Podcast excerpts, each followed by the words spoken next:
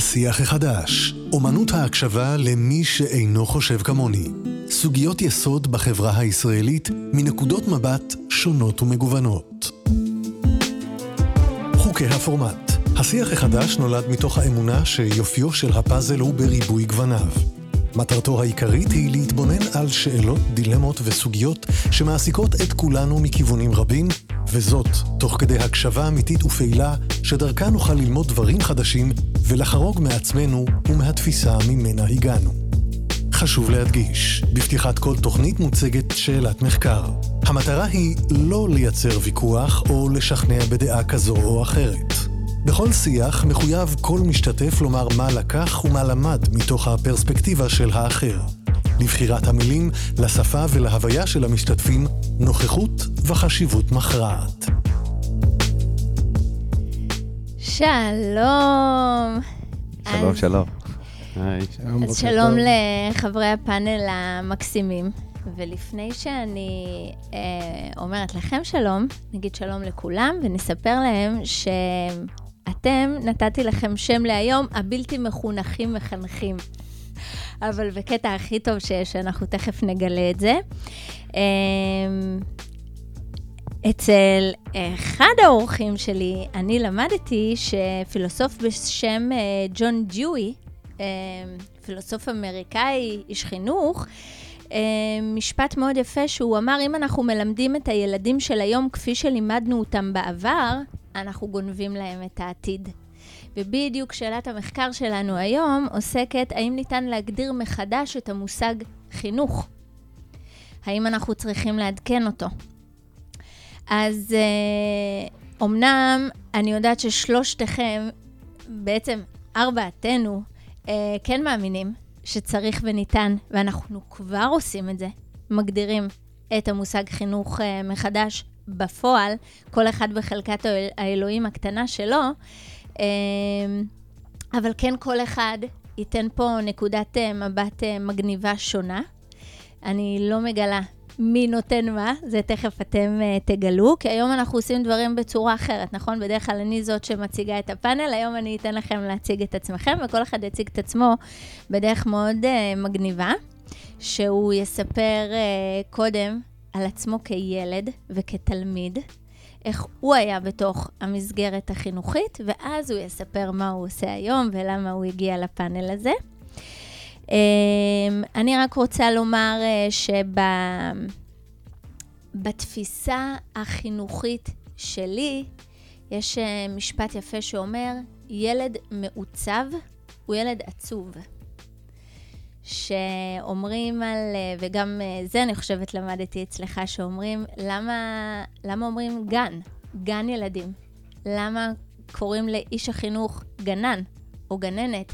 כי זה ממש להתייחס לילדים כמו פרחים, שהתפקיד שלנו זה רק להצמיח אותם למעלה, לתת להם לפרוח, שכל אחד הוא פרח אחר. אנחנו רק צריכים לדשן ולנקש עשבים ולהשקות, לא לעצב את הילד, לקבוע מה הצורה שתהיה לו.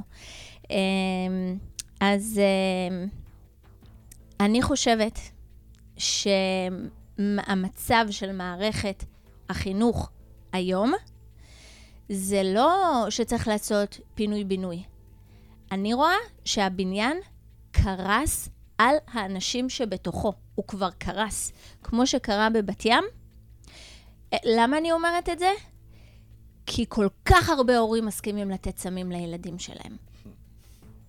איתי יש אה, ב- בעסק שלי עוזרים מדהימים בגילאים של 15, 17, שהם עובדים איתי עם ילדים, והם מספרים לי מה קורה אצלם. 70% מהכיתה על רטלין באופן קבוע, וזה מגיע ל-80-90% לפני מבחנים. מבחינתי, זה שההורים מסכימים לזה, זה אומר שהבניין הזה כבר קרס על כולם. אמ, אז אה, בואו נצא ונשמע על דרך חדשה, ותתחילו בלהציג את עצמכם. רוצה להתחיל, הדר? אה, אוקיי, אני אתחיל. אז אה, כיף להיות פה. אה, אני אתחיל כתלמיד, כילד, כתלמיד, אז לימודים לא עניינו אותי. אני, מה שעניין אותי זה ספורט, הייתי קארטה והתעמלות קרקע, וכל מה שעניין אותי זה ספורט, לא עניין אותי בכלל לימודים. היו לי גם, יש לי עדיין, לקויות למידה שאובחנו רק אחרי הצבא, והייתי תלמיד גרוע.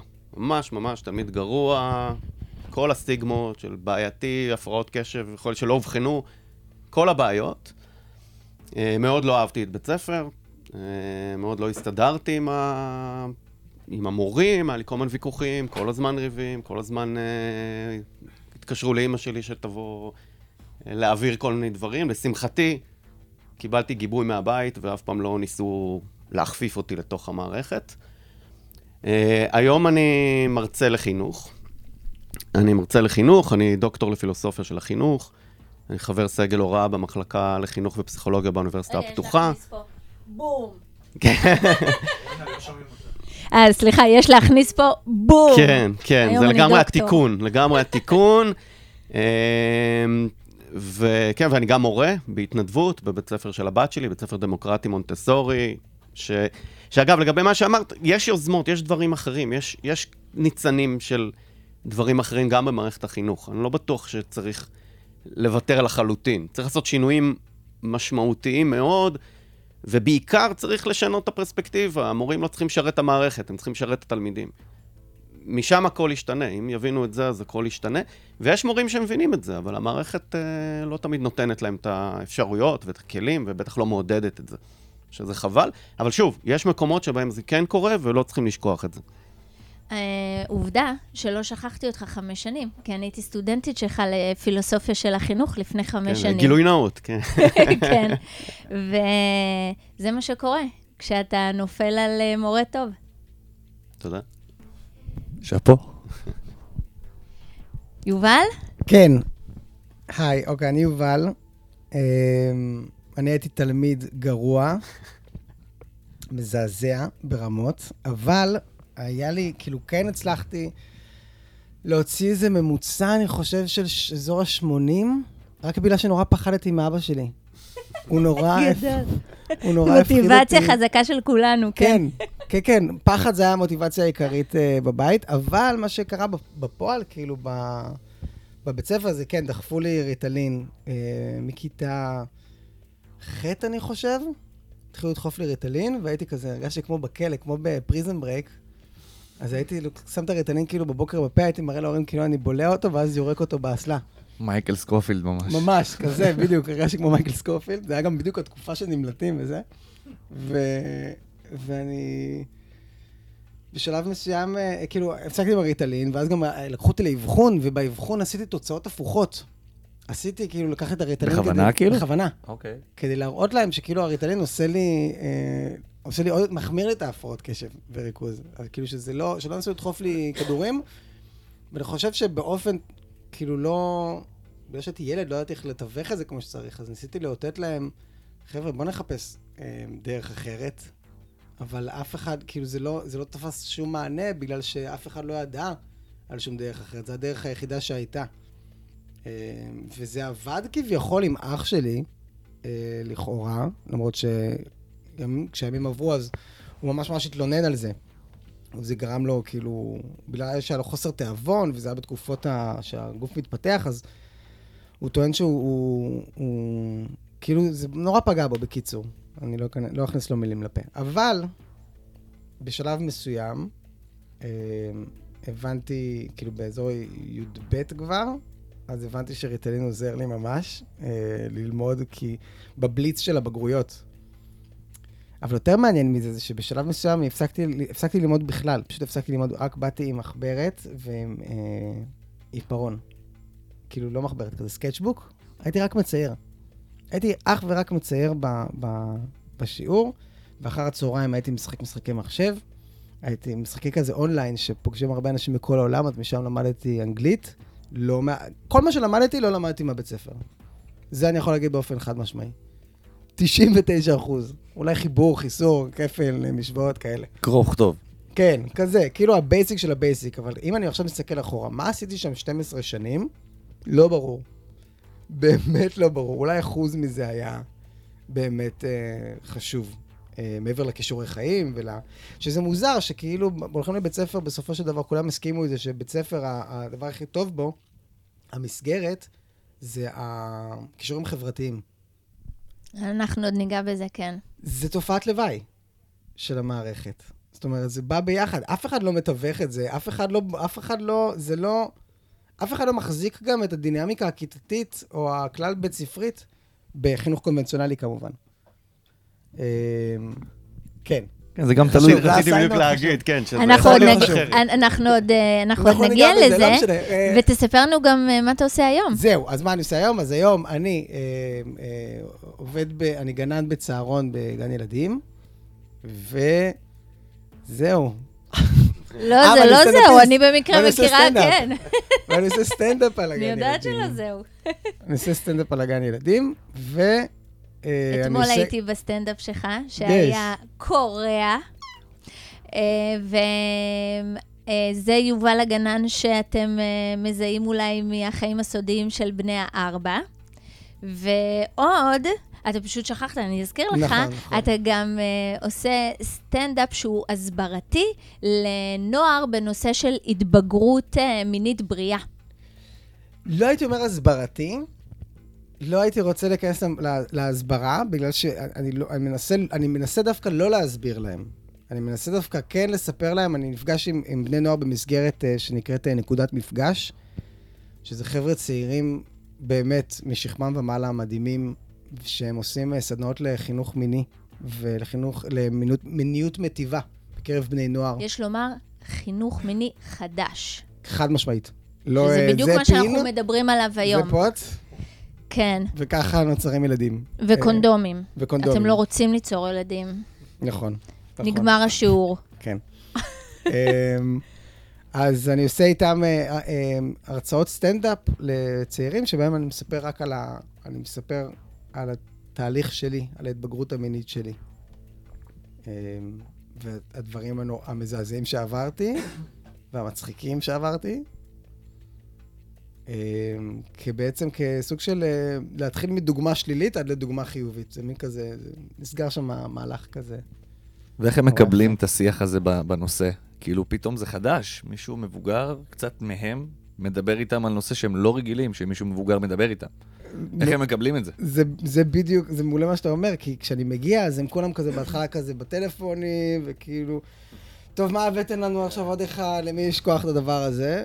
ואז המשפט הראשון, כאילו, ממש, ה- ה- של שלושה משפטים הראשונים שאני אומר, הם פתאום כולם ככה.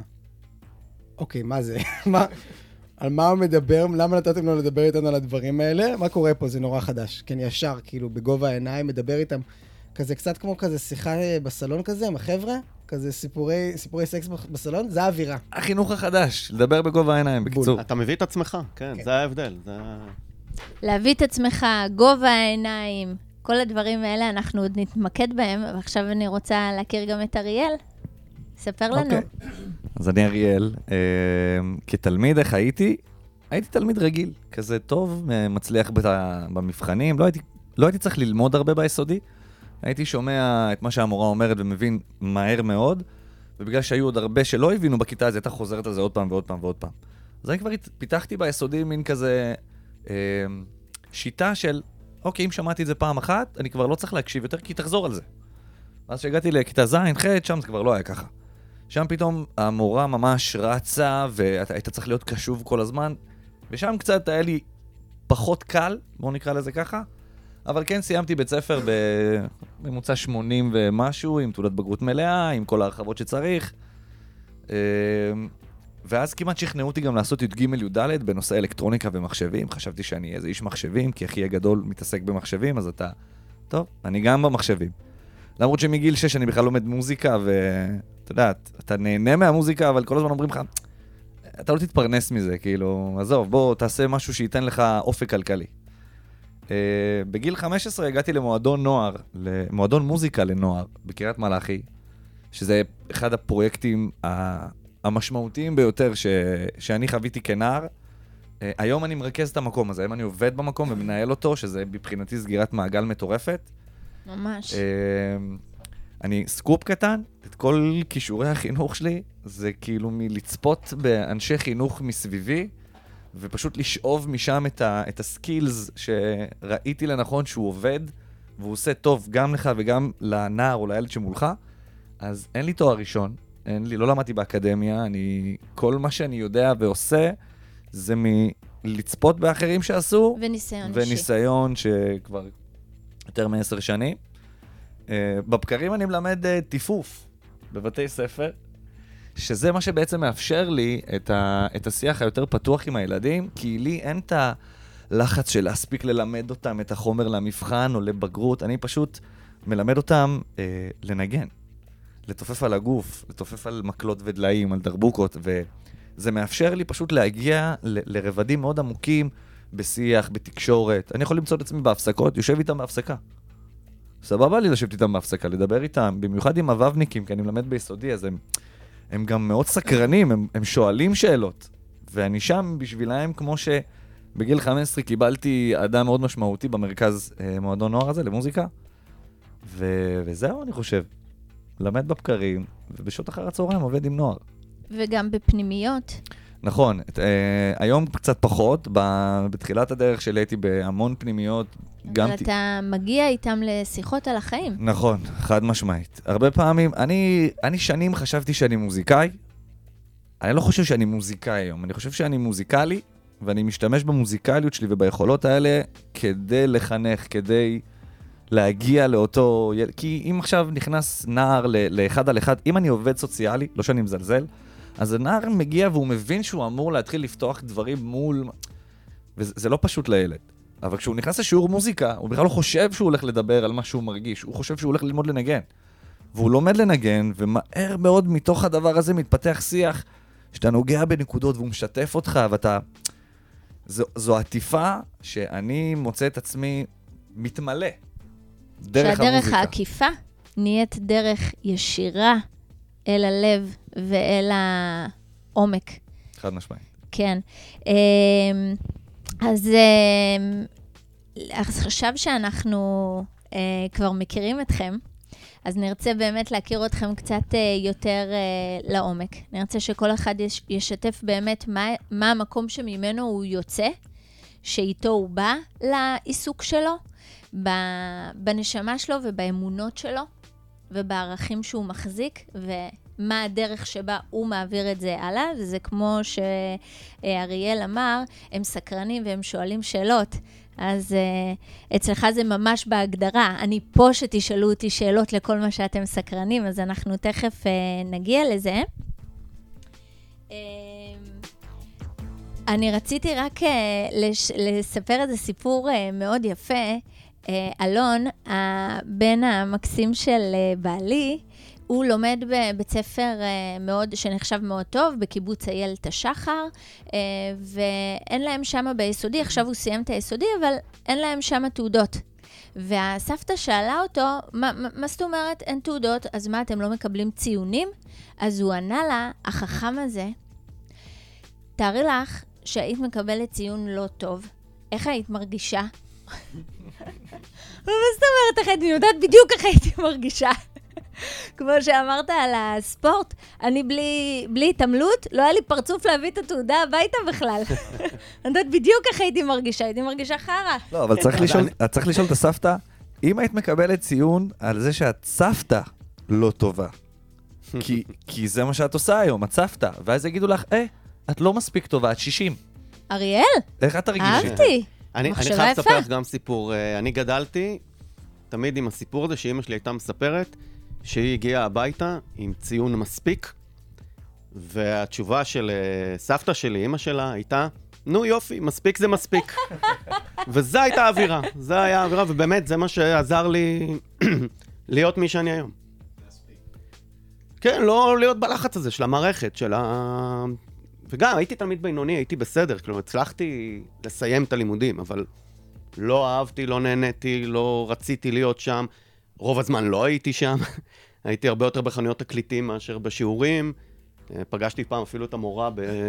בזמן שהיא הייתה אמורה ללמד, פגשתי אותה בשיעור, בחנות תקליטים. היא אמרה לי, מה אתה עושה פה? אתה לא אמור להיות בשיעור? אמרתי לה, את לא אמורה גם את להיות בשיעור? כאילו, מה?" אה, ולהמשיך... כן, כן. אז באמת, אני מבחינתי זה תיקון. מבחינתי העיסוק בחינוך, אני בא מפילוסופיה, אה, והחלטתי שהמקום שבו אני יכול לעשות איזשהו שינוי, באמת, אמיתי, אני באמת מאמין בחינוך, אני באמת מאמין שחינוך זה הדבר הכי חשוב. הוא הכי חשוב, הוא העתיד שלנו כ- כמדינה, הוא העתיד שלנו, של כל ילד, ולחינוך יש המון המון, יכולה להיות המון השפעה. לא רק טובה, גם השפעה שלילית. הרבה ילדים חוו בחייהם אה, מורה או מורה שאמרו איזה משהו לא במקום, או שאפילו התעלמו מהם. ו- והם סוחבים את זה כל החיים. והם לא מאמינים בעצמם, והם לא חושבים שהם מסוגלים, והם לא מוצאים את המקום הזה שבו הם כן טובים, וכן פורחים, וכן יכולים, אה, כמו שאמרת, גן ילדים, כן, לפרוח, לצמוח. השאלה הזאת, שאם אני לא מצליח בבית ספר, מה זה אומר עליי? מבחינתי כלום. שום דבר. היום הבית ספר לדעתי הוא מקום שהוא אמור למלא את הזמן שההורים שלך נמצאים בעבודה, ואתה לא אמור להפריע להם, אלא אתה אמור ללמוד את הדברים שיקנו לך את, ה, את הכלים הנכ... וזה לא באמת קורה. זה היום עצוב. אתה, אתה לומד יותר ידע. אבל כמו שהדר אומר, ילד לא יודע את זה, ילד מאמין למה שאומרים לו, נכון. והוא אומר, אם זה הדבר היחידי שאני אמור לעשות בחיים שלי, ובזה אני לא מצליח, כן, אז מה זה אומר אני- עליי? היום אנחנו מספיק מבוגרים לדעת שזה אומר עליי בדיוק כמו התיק האישי שרשום, מה שעכשיו הפרעת בשיעור זה רשום אצלך בתיק האישי. שזה אומר בדיוק אותו דבר, שזה אומר כלום. כן, ו- וזה באמת עצוב. כלומר, זה עצוב שזו התחושה ש... א', בעיניי זה עצוב שההורים מקבלים את זה. שזה המצב של מערכת החינוך, וזה בייביסיטר, ופשוט לשלוח את הילדים כדי שנוכל לעבוד. זה מאוד מאוד עצוב, ושוב, יש אלטרנטיבות ואפשר לעשות דברים אחרת, ועושים דברים אחרת. אמ, אז אני בא משם, אני בא באמת בשביל לעשות אחרת. גם בתפיסה החינוכית שלי, הפילוסופית, כן, של מטרות החינוך, בעיניי זה ממש לא, לימודים זה חלק מינורי לחלוטין, וגם עם לימודים, זה לא לימודים של ידע. זה לא לדעת עובדות, זה, זה להיות סקרן, לחשוב, לרצות ללמוד. זה הרבה יותר חשוב בעיניי מאשר uh, לדעת איקס uh, דברים על, uh, על הרבה נושאים. והעצוב שבאמת גם מכריחים ילדים ללמוד דברים שהם לא טובים בהם. לא כולם טובים בהכל, לא כולם צריכים להיות טובים בהכל. ולא כולם צריכים לדעת טריגונומטריה וגיאומטריה, ולא כולם צריכים לדעת ספרות. לא, יש איזה מין תפיסה כזאת, הם לא יהיו מחונכים. מעולה, שלא יהיו מחונכים, שיתחנכו. אני, אחזור עוד פעם לסיפור האישי שלי, אני בגיל 16 נפצעתי. לא, לא יכלתי להמשיך ב, בספורט. עד גיל 16 לא קראתי ספר אחד. בגיל 16 פתאום לקחתי לידיים שלי ספר פילוסופיה, והתאהבתי. ומצאתי את המקום שלי. ומאז אני עמוק בפילוסופיה, וזה כל מה שמעניין אותי. ואני סביב זה, והגעתי לזה לבד. לא דרך המערכת, לא דרך שום... פתאום איכשהו זה ככה, באמת סוג של מזל, לא יודע איך להגיד את זה. לא יודע מה הוביל אותי לשם, אבל זה עצוב שהמערכת לא עוזרת לאנשים למצוא את המקום הזה שלהם, את הייחודיות הזאת שלהם, את המקום שבו הם כן אוהבים, קודם כל אוהבים. עזבו טובים, זה לא חשוב אם הם טובים, קודם כל לאהוב את מה שאתה עושה.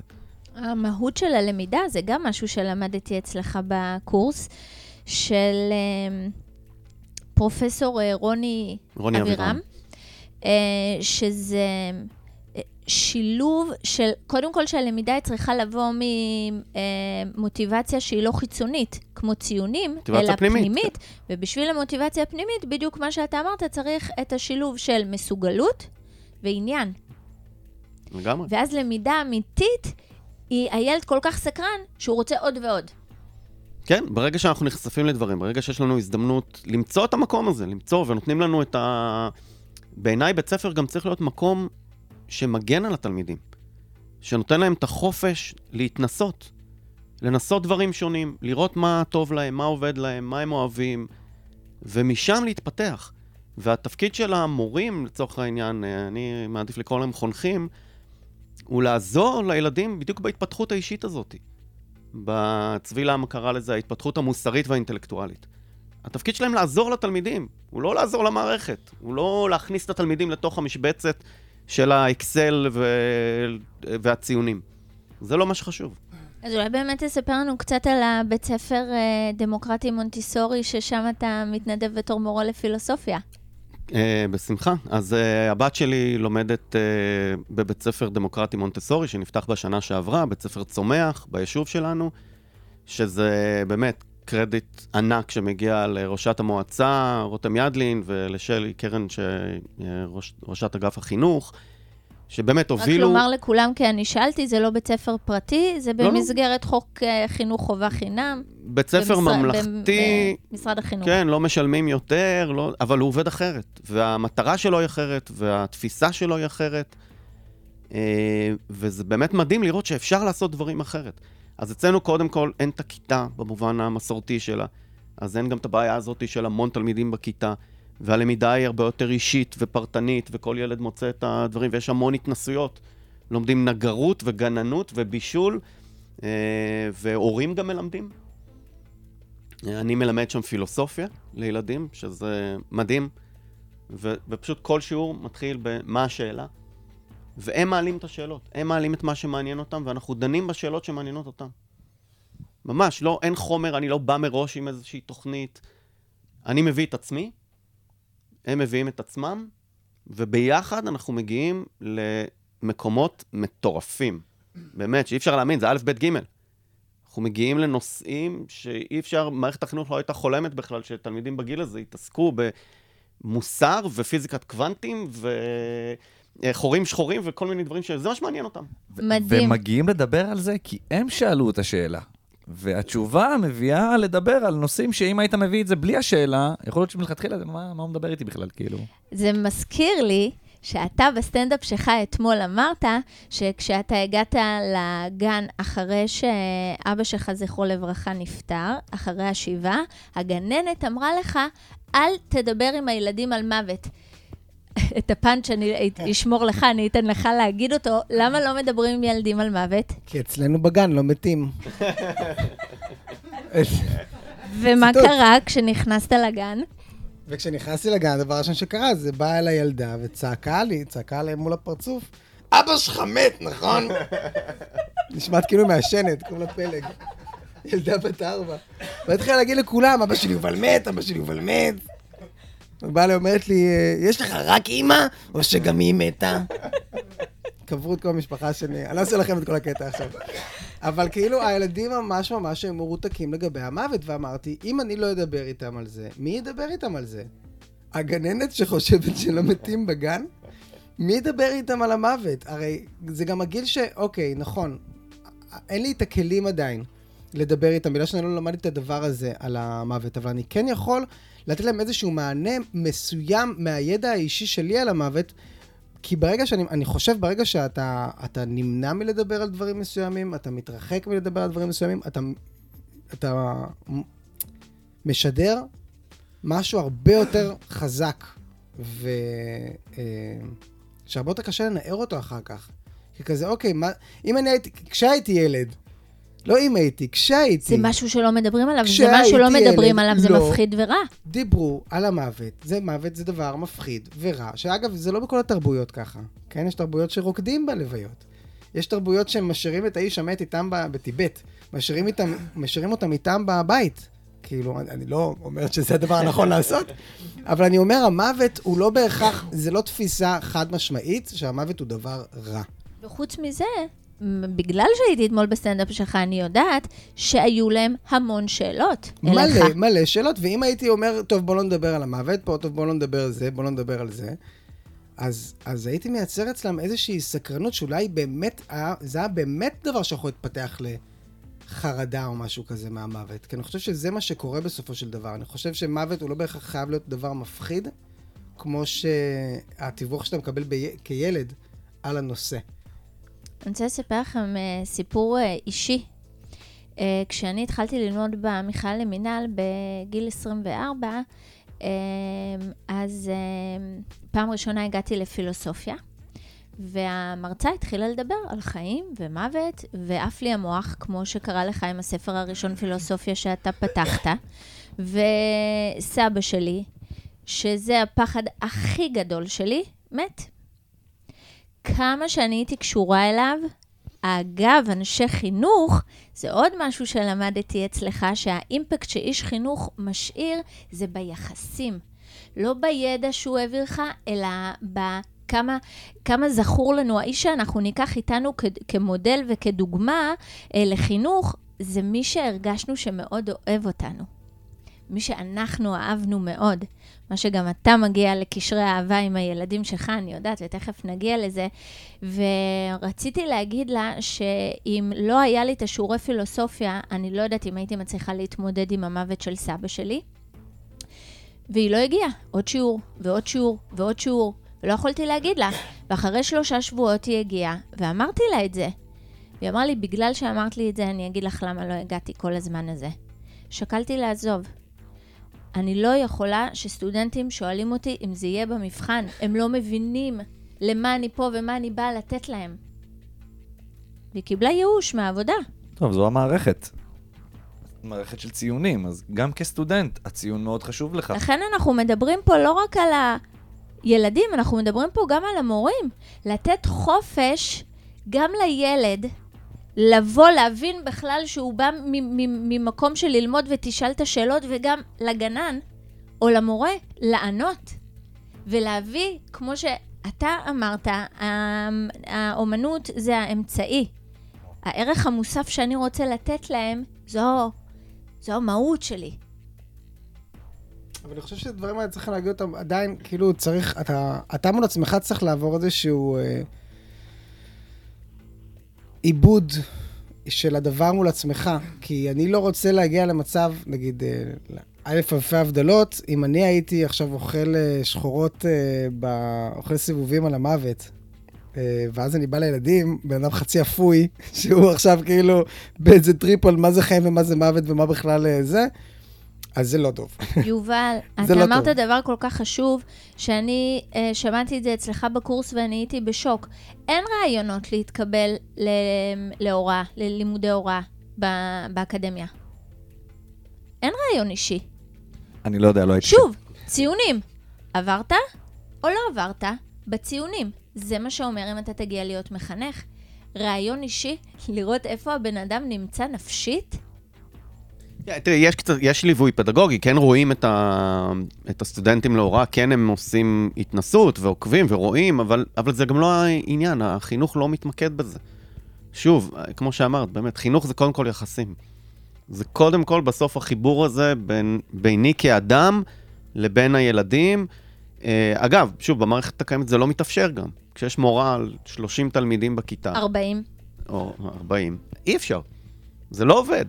אז עוד פעם, אני אקח, אצלנו בבית ספר זה אחרת, אצלנו זה כיתת חונכות, זה 15 ילדים על חונכת, שהיא נפגשת איתם פעם בשבוע, שהיא מכירה אותם, שהיא היא חברה שלהם, היא ממש יש להם היכרות עמוקה איתם.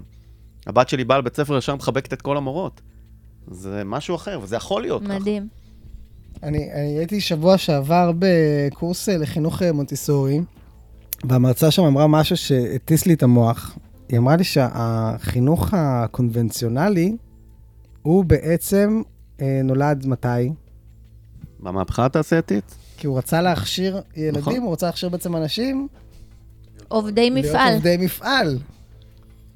ואף אחד לא נתן לזה את הדעת מאז. כאילו, כן. לא, נותנים הרבה, יש את הרבה הדעת, ביקורת, מן הרבה- הסתם, אבל אבל אבל זה עדיין לא. במיינסטרים.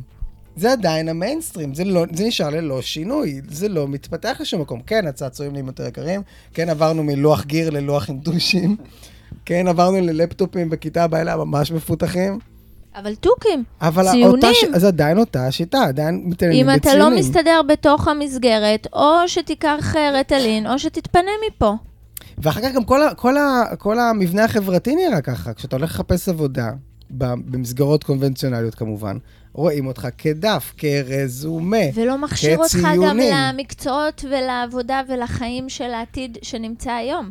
בעניין הזה, אני יושב עם הרבה נערים שמתחילים לעבוד עכשיו בקיץ, יש להם את החודשיים חופש, אז הם uh, נכנסים לאיזושהי עבודה ומתחילים לעבוד, ואז גם יוצא מצב שהנערים האלה הם מתבגרים, ואז אני פוגש אותם גם כבוגרים. ואז הם מספרים לי, כן, אני עובד כבר שנה באיזה מקום, ואז אני אומר לו, אוקיי, שנה, דרשת עלייה בשכר? מסתכל עליו, אומר לי, מה? אמרתי לו, דרשת עלייה בשכר? אומר לי, לא. אמרתי לו, אוקיי, אתה מאמין באיך שאתה עובד? אתה מאמין שאתה עובד טוב בעבודה שלך? הוא אומר לי, כן. תדרוש עלייה בשכר. לא. למה? כי לא ייתנו, כי לא זה, אני לא יודע, אין שם... זה." אף אחד לא מלמד אותם להעריך את עצמם בעניינים של כאילו, איך אני מקדם את עצמי. אז אני יודע לעשות חישובים, כי למדתי חשבון ומתמטיקה, אז אני יכול לעבוד סתם כמוכר ב...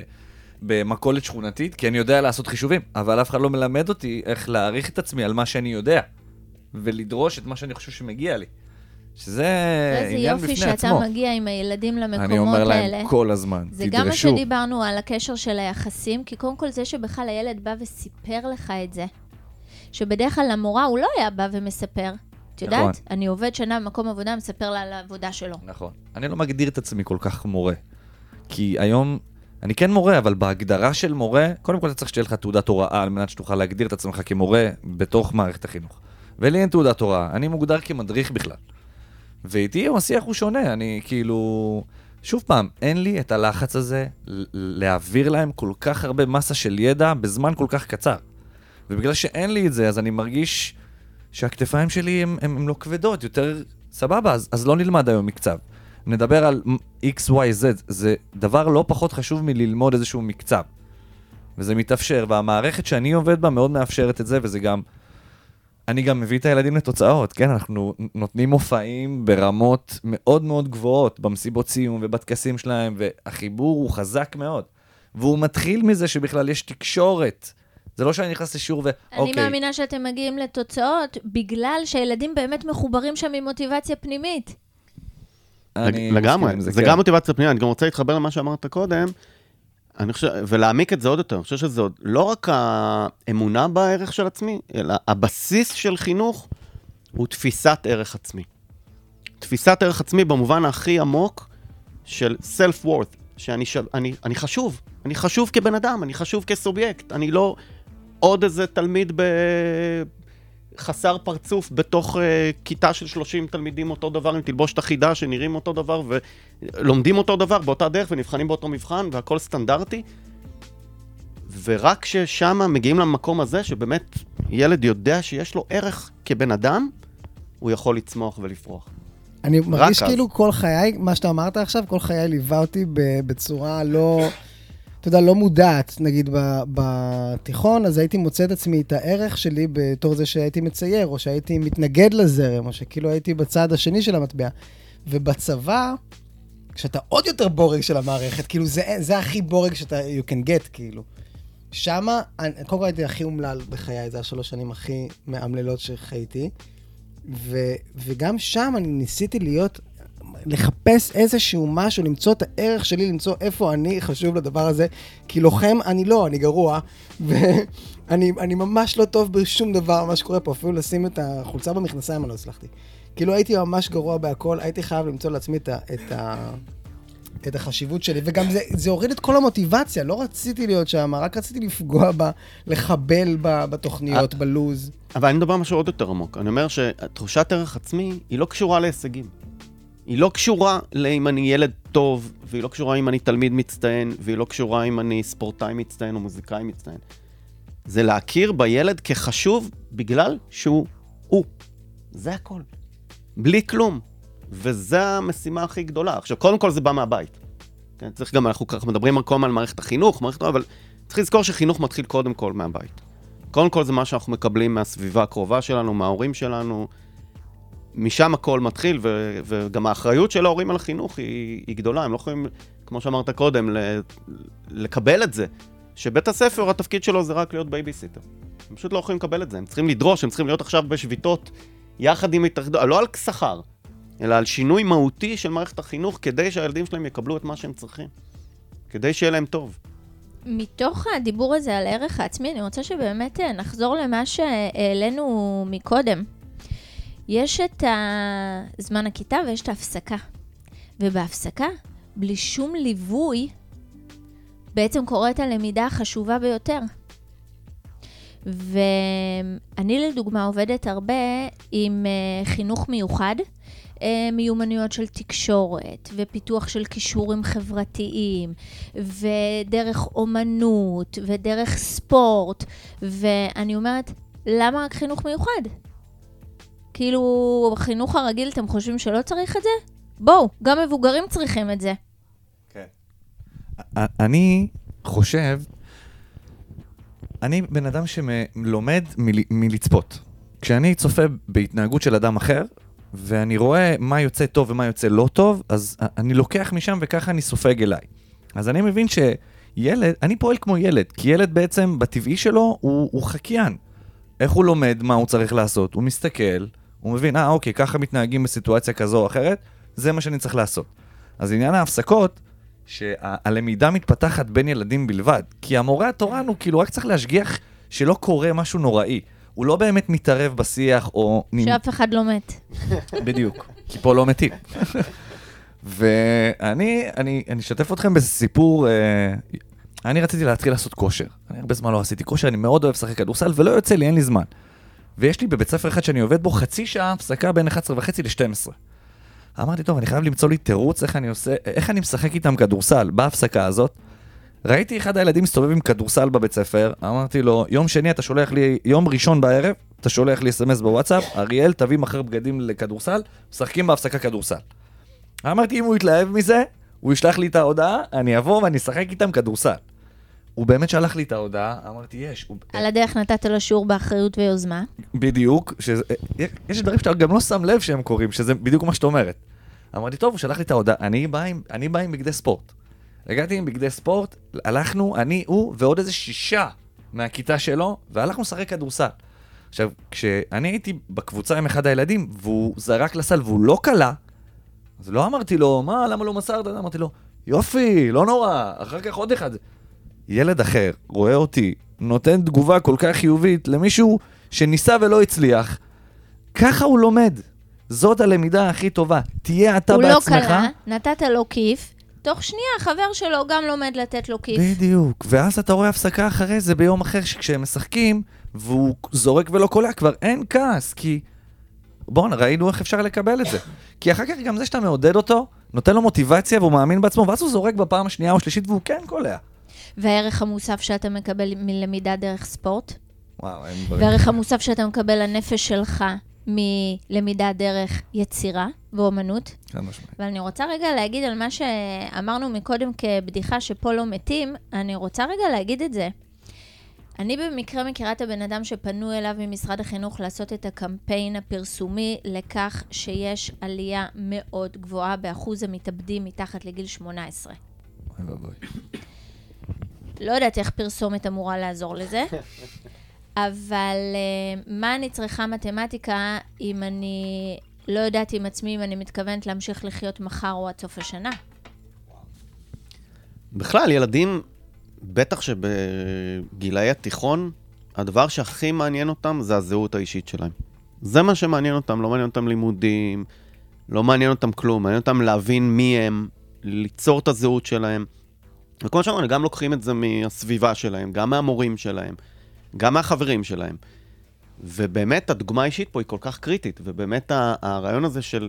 ואני חושב שדווקא גם הטייטל הזה, הבלתי מחונכים, אני חושב שהוא אומר הרבה, כי, הוא, כי זה בעצם, זה אנשים. אנחנו לא מחנכים במובן ה, המורה הסטנדרטי, מה, לאף אחד מאיתנו, לא יודע, לך יש אולי תעודת הוראה. לא. לי גם אין תעודת הוראה. אין לי תעודת תורה. כן, אני מלמד אוקיי. באקדמיה, אני מלמד בבית ספר, אין לי תעודת הוראה. אני מביא את מי שאני.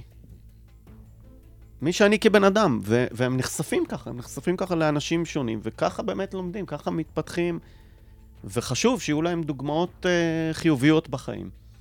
בעיקר באמת גם בבתים שבהם לא כולם מקבלים את זה. לא כולם מגיעים מבתים שתומכים בהם ומאפשרים להם ועוזרים להם להתפתח. ובאמת חבל שהמערכת, שוב, לא, לא נותנת למורים להיות, פשוט להיות מי שהם, להיות בני אדם. יכול, יכול להיות שהמערכת פשוט אה, נותנת לך תחושה כמורה שאתה חייב להציג את עצמך כדבר הכי מושלם בעיני הילדים, אסור שיהיו בך פגמים כמורה, ואז המורים הולכים, יכול להיות, אני לא יודע. זה לא, הולכים- גם מול זה לא ההורים. רק פגמים. גם הורים. גם מול ההורים. כן. אסור, אסור, עכשיו, גם ההורים וגם מול ההורים. אבל זה לא רק פגמים, זה גם אסור לך לדבר על פוליטיקה. אי אפשר להפריד כן. בן אדם מפוליטיקה. יש לך דעות. מה זה אומר? אתה לא יכול להגיד, אסור לך להגיד אותם בכיתה. למה? שישמעו הרבה דעות. שישמעו מסכים- דעות אני- של אנשים אחרים ויקבלו, את ה- יחליטו מה הזהות שלהם מתאימה. אבל אם אסור לדבר על, על שום דבר אישי, אסור למורה להיות uh, בקשר אישי, לא במובן הזה, אבל כן, להיות... Uh, ב- להביא את מישהי. נמרוד אלוני קורא לזה, המורה צריך להיות במלוא אנושיותו. וואו. בכיתה. ולא נותנים להם. זה, זה מעיף אותי למקום שאני זוכר שאני עברתי איזשהו משברון קטן אצלי בחיים, והגעתי לבית ספר ולא יכולתי ללמד, הייתי ממש עצוב. ואמרו לי, אתה חייב לשמור על שגרה, אתה לא יכול אה, לתת לעצמך לשקוע בזה, ופשוט הגעתי לבית ספר כשאני עצוב. נכנסתי לכיתה, וילדים הסתכלו עליי ושאלו אותי, אריאל, אתה בסדר? אמרתי להם, וואלה, לא. לא, אני עובר משהו, קשה לי, אני פה כי אני רוצה להיות פה, אבל לא פשוט לי. ומשם נוצר שיח וחיבור שאני לא האמנתי בכלל שיכול לקרות עם ילדים בכיתה ד', ה', ו', זה כאילו... מרגש ברמות מה שאתה אומר. הם, הם עזרו לי אנחנו לצאת מהמקום עובדים עם שלי. ילדים. אם קרה משהו, מה השאלה הראשונה שילד שואל אותך? בכית?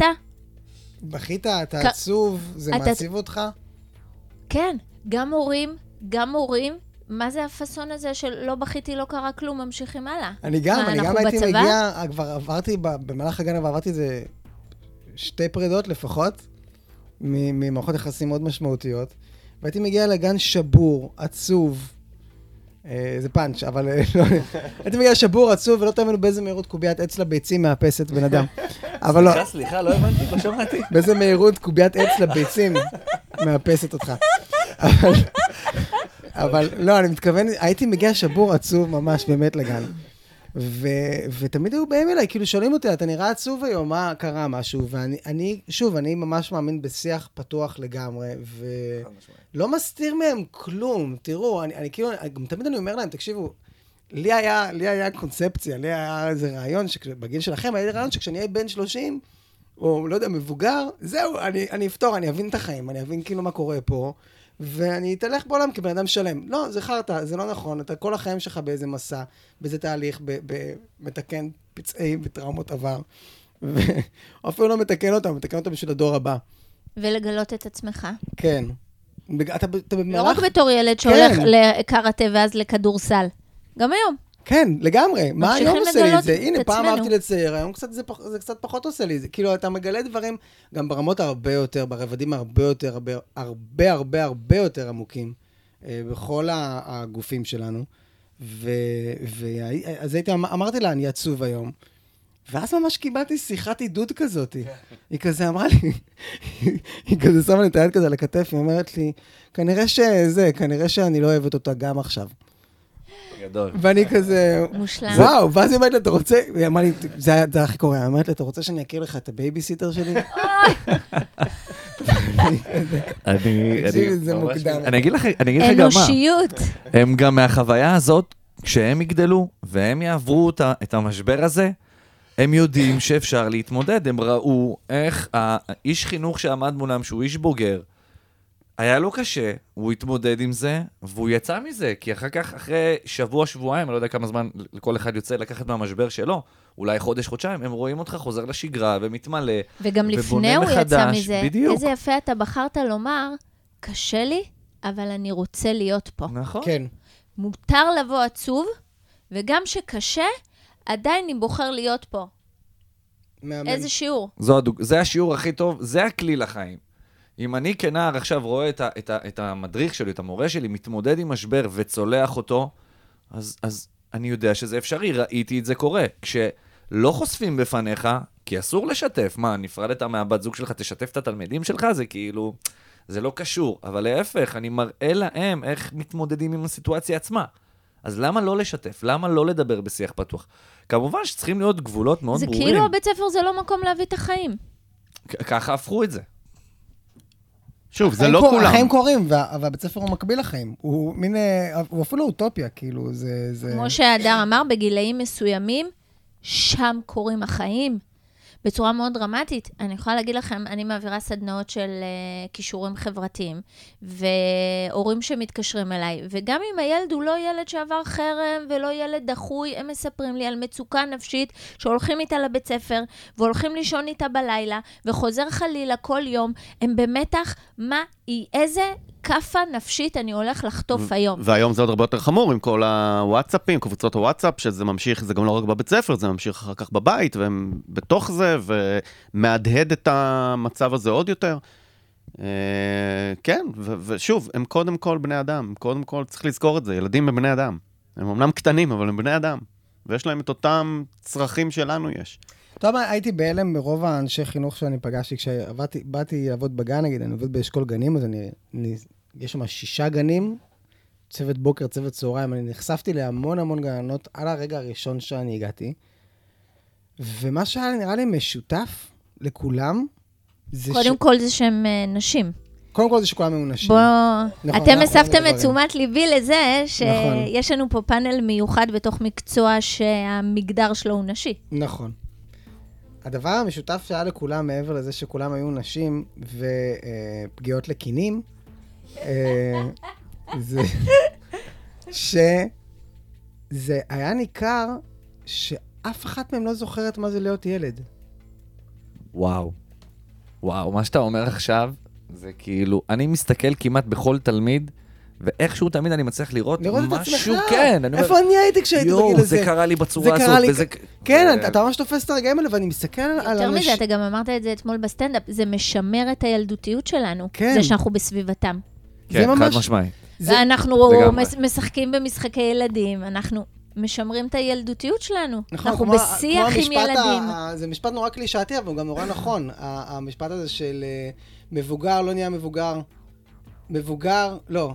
אתה מפסיק לשחק כשאתה מבוגר? לא, אתה מפסיק להיות מבוגר כשאתה מפסיק לשחק. משהו כזה, לא משנה. אתה מפסיק. להיות ילד כשאתה מפסיק לשחק. כן, ואז אתה מתחיל להיות מבוגר. אני, תמיד. אומר לתלמידים שלי שאני גם ילד. אני פשוט פיזית גדול. אני ילד גדול. אתם ילדים קטנים פיזית, אני ילד גדול. אנחנו תמיד סוחבים איתנו את הילד שהיינו. אם אתה לא תהיה מחובר לילד ש, ש, שאתה היית בגיל הבוגר שלך, אתה, אתה יהיה לך קשה להתמודד עם דברים. בעיניי כבר הגענו גם אין למחוזות... לך גשר עם הבן אדם השני, יש לך בן אדם.